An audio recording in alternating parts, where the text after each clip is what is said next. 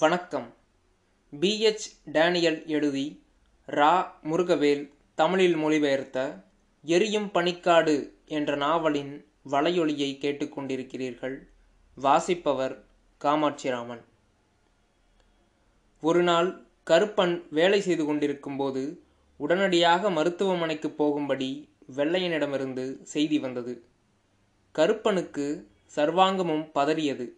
நெஞ்சே வெடித்துவிடும் வேகத்தில் ஓடி வந்தவன் வள்ளி அரை நினைவாய் கிடப்பதைக் கண்டான். அவளுக்கு விட்டு விட்டு வலிப்பு வந்து கொண்டிருந்தது. அவளோடு வந்திருந்த இரண்டு பெண்கள் அவளை அசையாமல் பிடித்து கொண்டிருந்தனர். கொழுந்து கிள்ளி கொண்டிருக்கும்போது வள்ளி நடுங்குகிறது என்றாலாம் வீட்டுக்கு போகச் சொன்னவுடன் கொஞ்ச தூரம் போவதற்கு முன்பே வலிப்பு வந்து கீழே விழுந்து விட்டாளாம். டாக்டர் ஊசி போட்டிருக்கிறார் என்றார்கள். அவளுக்கு கருப்பனை அடையாளமே தெரியவில்லை. கருப்பன் வந்தவுடன் மற்ற பெண்கள் வேலைக்கு திரும்பினார்கள். மாலை டாக்டர் குரூப் வள்ளியை பார்க்க வந்தார். அவர் வள்ளி ஆபத்தான நிலையில் இருப்பதாகவும் கடும் காய்ச்சலினால் கரிச்சிதைவு ஏற்படலாம் என்று அஞ்சுவதாகவும் துணையிருக்க ஒரு பெண்ணை ஏற்பாடு செய்யும்படியும் கூறினார். மாரியாயி கருப்பன் கேட்டுக்கொண்டதனால் முழு மனதோடு அங்கேயே தங்கினாள். எதிர்பார்த்தபடியே இரவில் வள்ளிக்கு கருகலைந்து போனது. கருப்பன் மெடிக்கல் கூலியை எழுப்பினான். டாக்டர் ஒரு ஊசி போட்டுவிட்டு கருப்பனிடம் கொஞ்சம் பிராந்தி கொடுத்து அரை மணி நேரத்திற்கு ஒரு முறை கொஞ்சம் கொஞ்சமாக வள்ளிக்கு கொடுக்கும்படி சொன்னார். வள்ளி கொஞ்சம் சுயநினைவு வந்ததும் கருப்பனை கண்டுகொண்டு தேம்பினாள். கருப்பன் அவளுக்கு ஆறுதல் சொல்ல முயன்றாலும் அவனுடலும் விம்மல்களால் குலுங்கிக் கொண்டிருந்தது. இன்னொரு முறை வலிப்பு வர வள்ளி நினைவிழந்தாள். விடியற் காலையிலேயே அங்கு வந்துவிட்ட வெள்ளையன் வள்ளியின் நிலையை பார்த்துவிட்டு கருப்பனை ஒன்றும் சொல்லவில்லை. ஆனால் மாரியாயியை வேலைக்கு போகும்படி உத்தரவிட்டான். மாரியாயிக்கு மனமே இல்லை என்றாலும் வேறு வழி இல்லாமல் இரவு கண்டிப்பாக வருவதாக கூறிவிட்டு புறப்பட்டுச் சென்றாள். மருத்துவமனைக்கு வந்த முட்டீஸ் தலைமை மருத்துவ அதிகாரியிடமும் குரூப் வள்ளியை பற்றி ஆலோசனை கேட்டுக்கொண்டார். மூன்று நாட்கள் வள்ளி வாழ்வுக்கும் சாவுக்கும் இடையே ஊசலாடிக் கொண்டிருந்தாள். குரூப் எந்த ஒரு நம்பிக்கையும் அளிக்கவில்லை. பின்பு அவள் நிலையில் தானாக முன்னேற்றம் தெரிய தொடங்கியது. அடுத்த முறை தலைமை மருத்துவ அதிகாரி வந்தபோது அவளை பரிசோதித்துவிட்டு அபாயகட்டம் தாண்டிவிட்டார் என்றார். வள்ளி மூன்று வாரங்கள் மருத்துவமனையில் இருந்தாள். பத்து நாட்கள் பகலில் கருப்பன் அவளுடன் இருக்க அனுமதிக்கப்பட்டான். பகலில் வேலைக்கு சென்றுவிட்டு இரவில் அங்கே வந்து விடுவான். பின்பு மருத்துவமனையிலிருந்து வள்ளியை கருப்பனும் மாரியாயியும் வீட்டுக்கு அழைத்து வந்தனர். வள்ளி வந்ததை கேள்விப்பட்டு நாட்டு வைத்தியன் அவளை பார்க்க வந்தான். என் தாயது தான்ல அவளை காப்பாத்திருச்சு. இல்லாட்டி காய்ச்ச பிசாசு அவளை கொன்னே போட்டிருக்கோம். யார் பண்ணின புண்ணியமோ என்கிட்ட வந்து தாயத்து வாங்கிட்டு போனேன். அவள் முழுசாக நல்லாகி வேலைக்கு போகிற அளவுக்கு ஆகும்போது அம்மனுக்கு நன்றி சொல்லி ஒரு படையல் போட்டுல. எப்போ கூப்பிட்டாலும் வர்றதுக்கு காத்துக்கிட்டு இருக்கேன். தோல்வியை வெற்றியாக மாற்றிவிட்ட நாட்டு வைத்தியன் இன்னொரு வேட்டை உண்டு என்ற நம்பிக்கையோடு அங்கிருந்து அகன்றான். ஐந்து நாட்கள் வள்ளியால் ஓய்வெடுக்க முடிந்தது. பின்பு வெள்ளையன் நச்சரிக்க தொடங்கிவிட்டான் வள்ளி ஒரு மாசமா நீ வேலைக்கு போகலை. கருப்பன் பத்து நாளாக வேலைக்கு போகலை. உடனே வேலைக்கு கிளம்புனா கணக்கு தீக்கிற அன்னைக்கு கையில் எதுவுமே கிடைக்காது பார்த்துக்க எழுந்து நிற்கவே முடியாமல் இருந்த வள்ளி பணிக்கு கிளம்பினாள். பருவமழை தொடங்கியது. மலேரியா தற்காலிகமாக மலைகளுக்கு விடுதலை அளித்தது. அப்பாடா இன்னொரு வருஷத்துக்கு கவலை இல்லை. இனி ஒன்றும் வராதுல வள்ளி. நினச்சாலே ஈரக்குலையெல்லாம் பதறுது. எப்பயாச்சும் காய்ச்சல் வரும். ஆனால் இவ்வளவு மோசமாக இருக்காது. ஒரு நாள் ரெண்டு நாள் மருந்து சாப்பிட்டா போதும். சீக்கிரம் குணமாயிரும். காய்ச்ச மாதிரியே மருந்தும் படும் மோசமாக தான் இருக்குது இப்படி ஒரு கசப்பை நான் பார்த்ததே இல்லை தெரியுமா? ஒரு தடவை அந்த மருந்தை சாப்பிட்டா எத்தனை நாளைக்கு அந்த கசப்பு வாயிலே இருக்குங்கிற? மழை காலத்தில் இன்னொரு காய்ச்சல் கூட வரும். குத்தி குத்தி இருமல் வரும். சில சமயம் எச்சிலில் ரத்தம் கூட வரும். புள்ள குட்டிகளுக்கெல்லாம் வந்துச்சுன்னு வச்சுக்க அவ்வளவுதான். ஆனால் எனக்கு என்னமோ காய்ச்சலை விட அட்டை நினச்சாதான் பயமாக இருக்குது ராத்திரி பகலாக மலையில் ஊறி ஊறி அந்த மலை சத்தத்தை கேட்டு கேட்டு பைத்தியமே பிடிச்ச மாதிரி ஆயிரும். இந்த மலைக்கு வந்த பின்னாடி மலையை நினச்சாலே வயிற்றெரிச்சலாக இருக்குது வள்ளி கசப்புடன் சொன்னாள். அப்போ இங்கே எந்த காலம் வந்தாலும் நிம்மதியே கிடையாது போல் இருக்கே இந்த மாதிரி காய்ச்சல்லாம் கீழே வந்ததே இல்லை தெரியுமா? மாரியாய்க்கு தான் விட்டு வந்திருந்த சுட்டரிக்கும் சமவெளிகள் இப்போது சொர்க்கமாக தெரிந்தன. வள்ளிக்கு மாரியாயியை பயப்படுத்தும் எண்ணமே இல்லை. ஆனாலும் அடிவயிற்றிலிருந்து பொங்கி வந்த வெறுப்பிலும் இயலாமையிலும் அவள் தொடர்ந்து பேசிக்கொண்டே இருந்தாள். இந்த காய்ச்சலோட இன்னொரு பயங்கரமான வியாதியும் வரும். ரத்த ரத்தமாக கோலையோட சேர்த்து பயங்கரமாக பேதியாகும். அதில் வேற எத்தனை பேர் போய் சேர போகிறாங்களோ தெரியல. வருஷ கடைசியில் தப்பிச்சு பிழைச்சி உயிரோடு இருந்தாலே யோகம்தான். அந்த முருகன் தான் காப்பாற்றணும் டிசம்பர் மாதம் வந்தது. வருட இறுதியில் வந்த பண்டிகை வழக்கமான கோலாகலத்துடன் கொண்டாடப்பட்டது. அதன் பிறகு திருநெல்வேலி கூலிகளுக்கு கணக்கு முடிக்கப்பட்டது. சனவரி மூன்றாம் தேதி கணக்கு முடிக்கப்படும் என்று சங்கரபாண்டியன் ஏற்கனவே சொல்லியிருந்தான். வள்ளி நீண்ட நாள் நோய்வாய்ப்பட்டிருந்ததால் இருவருக்கும் ஊருக்கு போகிற அளவுக்கு பணம் கிடைக்கும் என்ற நம்பிக்கையே இல்லை. எனவே இருபது ரூபாய் கையில் வாங்கிய போது போன ஆண்டு இருந்த ஏமாற்றம் விரக்தியும் ஏற்படவில்லை. இருந்தாலும் இரண்டு ஆண்டுகளாக தங்களை ஊருக்கு போக விடாமல் பிடித்து ஆட்டி வரும் துரதிர்ஷ்டத்தை நினைத்து வருத்தமடைந்தனர். ஆபீஸிலிருந்து வந்தவுடன் கருப்பன் சங்கரபாண்டியனுக்கு தர வேண்டிய பத்து ரூபாயை கொடுத்து விட்டான்.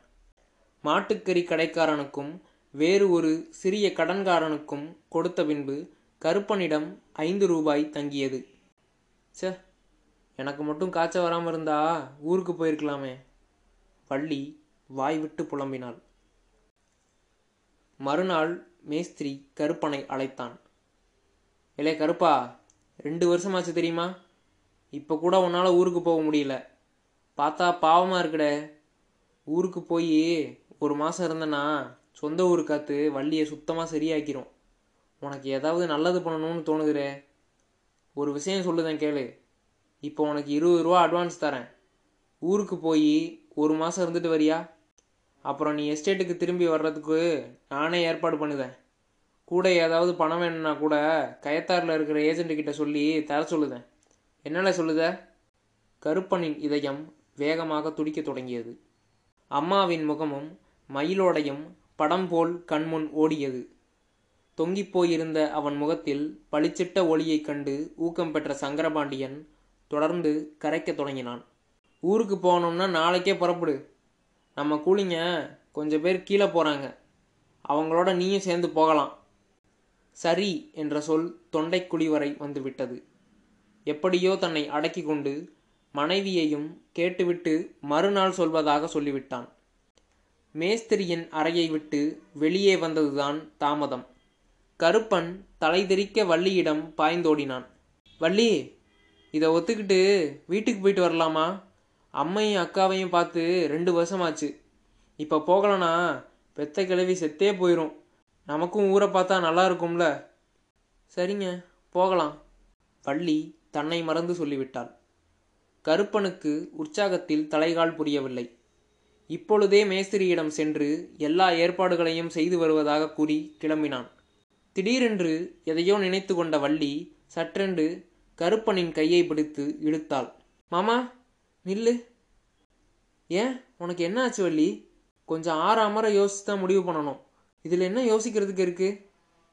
மேஸ்திரி கொடுக்கறத வாங்கினோம்னா இங்கே திருப்பி வந்து தானே ஆகணும். கருப்பன் கல்லாய் சமைந்து விட்டான். ஊர் திரும்ப வேண்டும் என்ற தவிப்பில் அதை பற்றி யோசிக்கவே இல்லை. ஆமா புள்ள என்று இழுத்தான். அப்போ ஒன்றுக்கு நாலு தடவை யோசித்து தான் முடிவெடுக்கணும். ஒரு தடவை வீட்டுக்கு போயிட்டா நான் இந்த பக்கமே வரமாட்டேன். இந்த நரகத்துக்கு வர்றதை விட விஷத்தை குடிச்சு செத்து போயிடுவேன் இது வரைக்கும் பாடுபட்டது போதாதா? வள்ளி நிதானமாக பேசினாள். ஆனால் வள்ளி நம்மளை பார்த்தா அவங்க எத்தனை சந்தோஷப்படுவாங்க. இந்த வருஷமும் போகலன்னா அம்மா விசனப்பட்டு செத்தே போயிரும்ல. வள்ளி அசையவில்லை. போயிட்டு திரும்பி வந்தால் மட்டும் உங்கள் அம்மா தாங்கிக்குமா? கருப்பன் இருண்டு போனவனாய் வாயை திறக்கவில்லை. அவள் சொல்வது சரியென்று மனம் உணர்ந்தாலும் வீட்டுக்கு போவதை எதிர்த்து பேசுவதற்காக வள்ளி மீது கண்மண் தெரியாத கோபம் உண்டது. அங்கே போயாச்சுன்னா இங்கே பட்ட பாட்டை எங்கள் அம்மாக்கிட்ட சொல்லிடுவேன்னு பயமாக இருக்குது என்னால் அடக்கிக்கவே முடியாது. உள்ளதை கேட்டால் அவங்க நம்மளை இங்கே விடுவாங்களா?